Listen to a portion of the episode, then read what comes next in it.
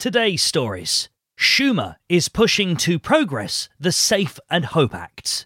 Colorado cannabis sales haven't recovered, not even on 420. Why Utah stopped testing medical cannabis for some contaminants. And an update from Cannabis Benchmarks. Welcome to another episode of the Cannabis Daily Podcast. My name's Neil Velio.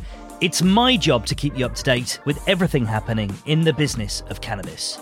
Since 2017, Business of Cannabis has highlighted the companies, brands, people, and trends driving the cannabis industry. Let's get into today's stories. Our first story now. And Senate Majority Leader Chuck Schumer, a Democrat from New York, is working on interim bipartisan cannabis reform initiatives with Republican Dave Joyce of Ohio, while working towards full federal legalization, according to Marijuana Moment.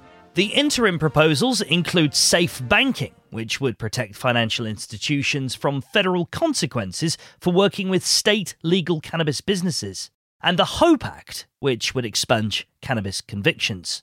The conversation between leader Schumer and Congressman Joyce was part of an ongoing broader discussion between both parties and chambers to determine what reform can pass this Congress, said a Joyce senior staffer. It is evidence of the sincere efforts by both the leader and the congressman to find common ground for substantial bipartisan progress on this issue, the congressman remains hopeful that an agreement can be made and progress can be achieved. Our second story now. And despite hopes that 420 would help Colorado cannabis sales bounce back, that was not the case, according to Westword. According to the Department of Revenue, April 2022 sales in the state reached more than 153 million US dollars. April 2021 sales were 26% higher at 206.3 million US dollars. March 2022 sales reached 162.5 million US dollars. 2021 saw record breaking sales for retailers in the state, but ever since, monthly sales have dropped. Our third story now, and as of April 2021, the Utah Department of Agriculture and Food stopped requiring medical cannabis cultivators to test for Salmonella, E. coli, and some molds, according to reports in the Salt Lake Tribune. The department is citing supply chain issues and a lack of access to equipment such as pipette tips to collect samples. General tests for contaminants, such as the total yeast and mold, have continued, but unfortunately, for medical cannabis consumers, there's no way the state can say with certainty that products on dispensary shelves are free of pathogens like E. coli, salmonella, or mold. And now our final story. And every week we have an update from our friends at Cannabis Benchmarks.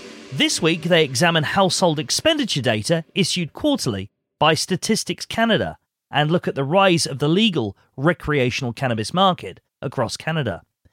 In Q1 of 2022, the estimated household expenditure for legal recreational cannabis was nearly 82% greater than that spent in the illicit market, meaning more Canadians are choosing to purchase cannabis through regulated legal channels as awareness and accessibility continue to expand. You can read the full briefing on our website.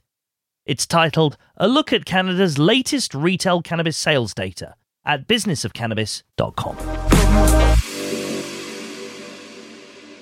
Those are the stories we're watching today. You can join 12,000 others and catch all these stories and more in your inbox every day at 7am with our Cannabis Daily newsletter.